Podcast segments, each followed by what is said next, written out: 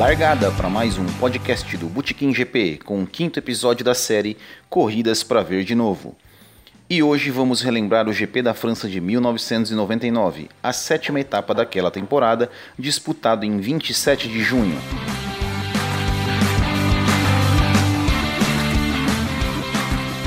Um fim de semana chuvoso em Manicure desde o treino oficial, o que causou algumas surpresas no grid de largada, como a pole position de Rubens Barrichello, a segunda de sua carreira e a primeira e única da equipe Stewart, graças a ter acertado o momento de ir para a pista quase no final do treino, pegando a pista um pouco menos molhada. Já a disputa do campeonato estava acirrada, com Mika Hakkinen assumindo a liderança na etapa anterior no Canadá, após o erro de Michael Schumacher, que foi vítima do Muro dos Campeões e deixou a ponta da corrida e do campeonato escapar. E o fim de semana começou favorável a ele em relação ao finlandês, já que largaria em sexto, enquanto Hakkinen em décimo quarto.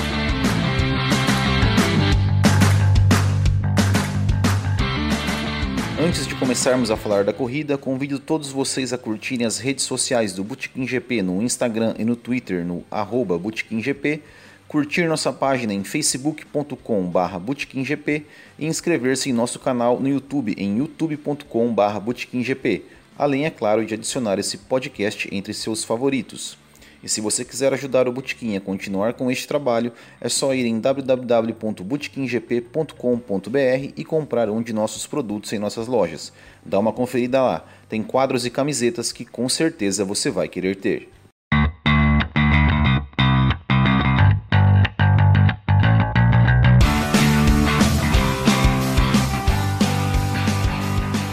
Então vamos para a corrida. Rubens Barrichello da Stewart era o pole position, Jean Lézy da Sauber, o segundo, Olivier Panis da Prost, o terceiro, e David Coulthard da McLaren, o quarto. O tempo estava fechado, mas a pista estava seca. Na largada, a única alteração entre os ponteiros foi que Coulthard tomou a terceira posição de Panis. Barrichello manteve a liderança, Schumacher pulou para quinto e Hakkinen para nono. Na segunda volta, Coulthard passa por Alesi e começa a pressionar Barrichello e na quinta volta o escocês vai para cima, faz a ultrapassagem e assume a liderança. E o Culta vai para cima, e o Culta vai para cima. Aproveitou a frenagem, tenta dar um X no Rubinho. Emparelhou, vai para briga. Agora a curva é para a esquerda, ficou a vantagem para o Coulthard. O Rubinho ainda ataca, tenta recuperar a posição. Foi bem, David Coulthard. Valeu a briga, valeu a resistência, valeu a tentativa do troco.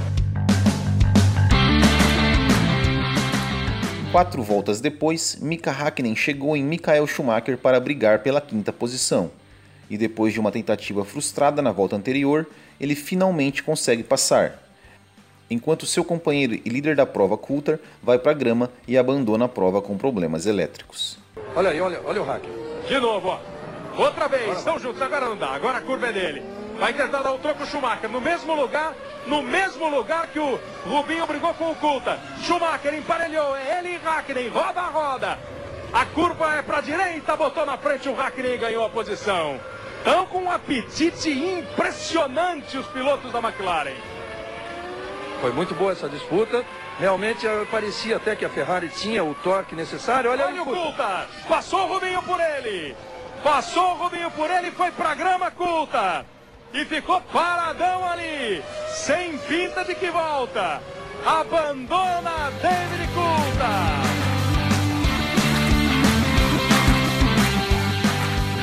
O finlandês da McLaren também ultrapassa Frentzen na volta 14 e Alesi na volta 18 e assume a segunda posição.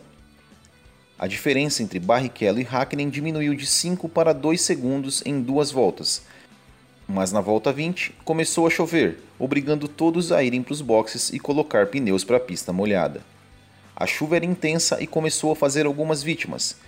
Damon Hill, da Jordan, andou tanto na grama que furou o pneu e teve que voltar para os boxes, e Jean Lézy rodou sozinho e foi parar na caixa de brita. A direção de prova então mandou o safety car para a pista na volta 24. É muito ruim isso, não é bom para o Barrichello o safety car, safety car na pista não é bom porque isso beneficia o Hackney, porque o Rubinho já estava abrindo. Você vê que a hora que a chuva aumentou, era tudo que o Rubinho queria, ele tinha condição de abrir. Agora o safety car, com o safety car encosta tudo. Depois de 11 voltas com safety car, a chuva parou e a corrida é reiniciada na volta 35. Rubinho relargou bem e se manteve na frente. Michael Schumacher é quem vem em um ritmo forte na quarta posição e pressiona Frentzen. Mika Hakkinen tenta pressionar Barrichello na volta 37 e acaba rodando. Olha o Mika Hakkinen rodando! Roda Mika Hakkinen! Roda Mika Hakkinen! Estava escrito quando ele foi frear naquele ponto, estava escrito, ele foi frear naquele ponto que não podia de jeito nenhum. O Rubinho fez o traçado dele, ele veio quase com um traçado de pista seca. Deu uma tocada na zebra e rodou. Na volta seguinte, Schumacher ultrapassa Frentzen, assume a segunda posição e começa a pressionar Barrichello. Na 41ª volta, um lance emblemático na carreira de Rubens Barrichello. Em uma tentativa de ultrapassagem do alemão, ele dá um lindo X e se mantém na ponta. Vem o Schumacher, o Rubinho deu uma escorregada. O Schumacher freou. O Rubinho tenta voltar. Rubinho vai voltar. Rubinho dá um X no Schumacher. O Rubinho programou direitinho. Ele foi pro ponto certo para programar o X aí para não ter erro dessa vez.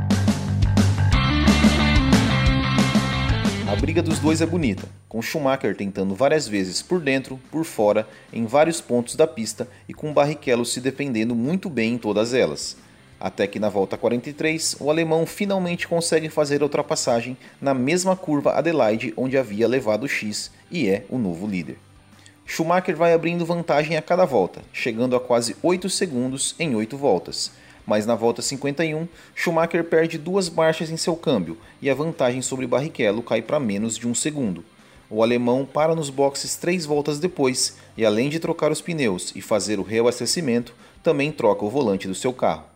Ed Irvine e Ralf Schumacher também param nos boxes, e Mika Hakkinen já vem na terceira posição pressionando Frentzen.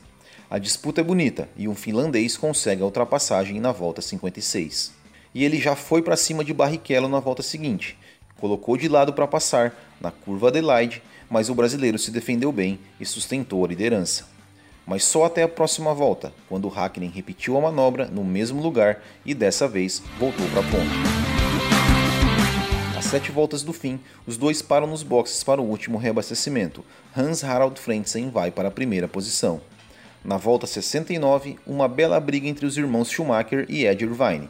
Melhor para Ralf Schumacher, que passou o irmão e assumiu a quarta posição. A briga tá, a briga tá dura. É Ralf e Mikael.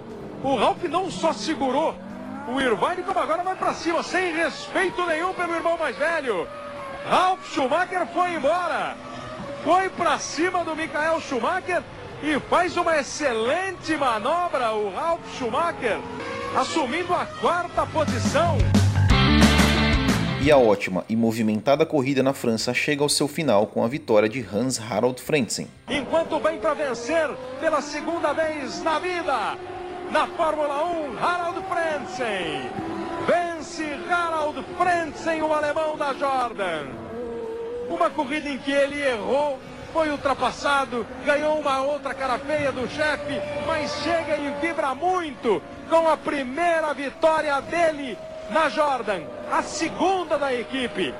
Segunda posição para Mika Hakkinen. E vem o Barrichello. Barrichello de grande corrida. Barrichello de um fim de semana espetacular na França. Rubens Barrichello da pole position.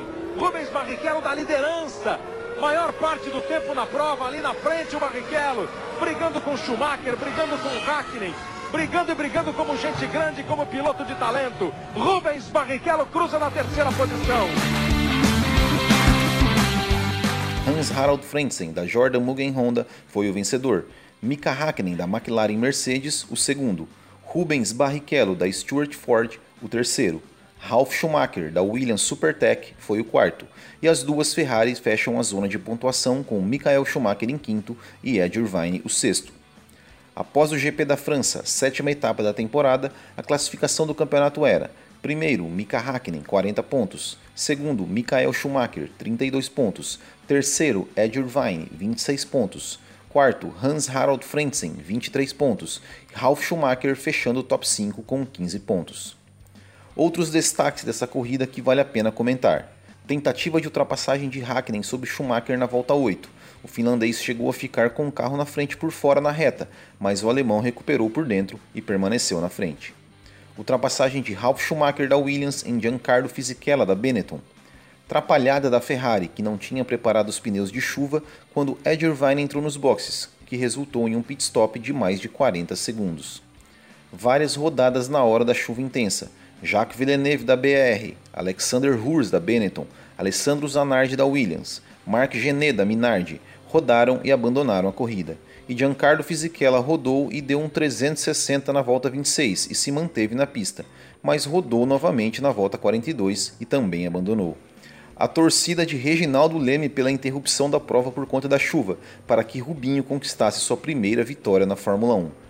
E a bela corrida de Ed Irvine, que largou em 17º, teve problemas no pit stop, cometeu erros, mas fez várias ultrapassagens, chegando na sexta posição e até tentando ultrapassar seu companheiro Schumacher, mas possivelmente deve ter recebido ordem dos boxes para manter sua posição. E assim encerramos o quinto episódio da série Corridas para Ver de Novo. Não esqueça de compartilhar esse podcast em suas redes sociais e de deixar comentários e sugestões de corridas para relembrarmos. Grande abraço a todos e até o próximo. Tchau!